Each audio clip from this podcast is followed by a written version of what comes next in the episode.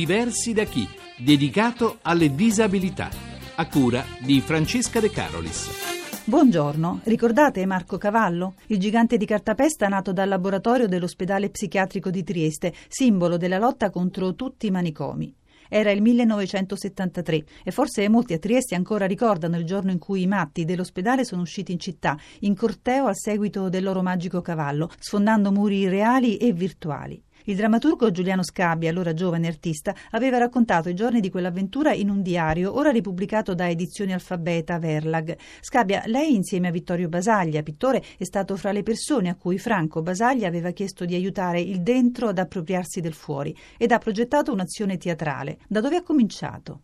Ma eh, ho fatto quello che facevo fuori con le persone normali. Vittorio voleva costruire qualcosa di grande e io avevo tutte queste tecniche, questo modo di far giocare le persone, di entrare in un viaggio. Ma come siete riusciti a rompere il muro anche del mutismo di molti? Ma io trovo che non c'è niente di più facile che lavorare con persone che hanno problemi. È molto più difficile con le persone normali. Ed erano mille le attività del vostro laboratorio? Il laboratorio è un luogo in cui si stava anche a non fare niente, a fumare la sigaretta, a chiacchierare. Era uno spazio diverso dal reparto, completamente. C'erano tavoli con colori, pennelli. A un certo punto abbiamo cominciato a costruire la cosa grande che casualmente è diventata il cavallo, casualmente perché il cavallo è un racconto di una signora ricoverata in manicomio, cavallino della roba netta e sporca che era stato portato via tre mesi prima, quindi era un vissuto profondo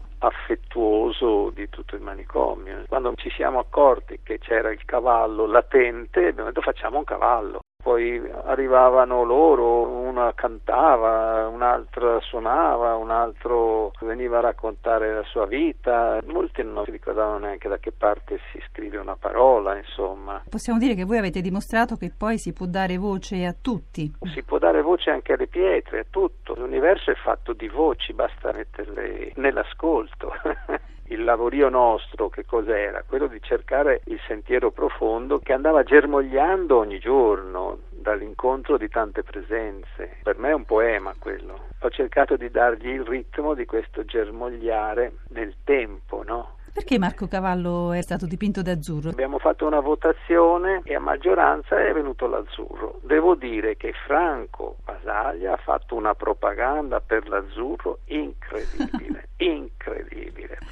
C'è una domanda che un giorno vi fate. Cosa mettiamo nella pancia di Marco Cavallo? E così arrivano i biglietti con i desideri. Vengono inseriti, mi è sembrato, come nelle fessure del muro del pianto. E i desideri sono una sciarpa rossa, un risotto con i funghi, una bambolina, la Rosina vestita da regina. Rosina è una signora che veniva ogni pomeriggio alle tre che aveva la gioia del canto, veniva per cantare. Non solo le canzoni di repertorio che lei aveva, ma lei ha accettato il gioco del canto libero. Io l'ho sempre usato nel teatro perché scatena la libertà. E che cos'è il paradiso terrestre?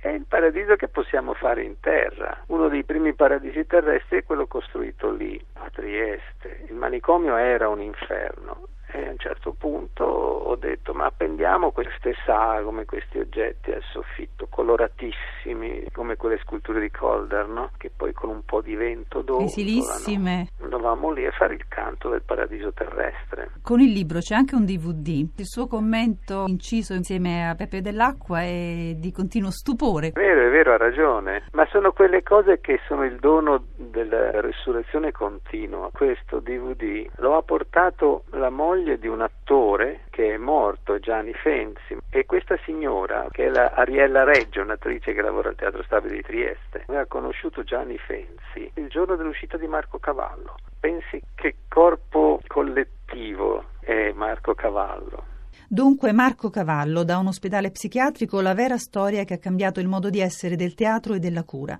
Un libro che inaugura la collana 180, archivio critico della salute mentale, diretta con Nico Pitrelli e Pieraldo Rovatti, da Peppe Dell'Acqua, direttore del Dipartimento di Salute Mentale di Trieste, che pure di quei giorni è stato testimone e attore.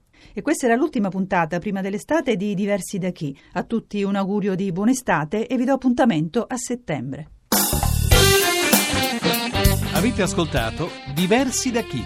Per contattarci chiamate il numero 06 3317 2168 o scrivete a diversi da chi chiocciolarai.it.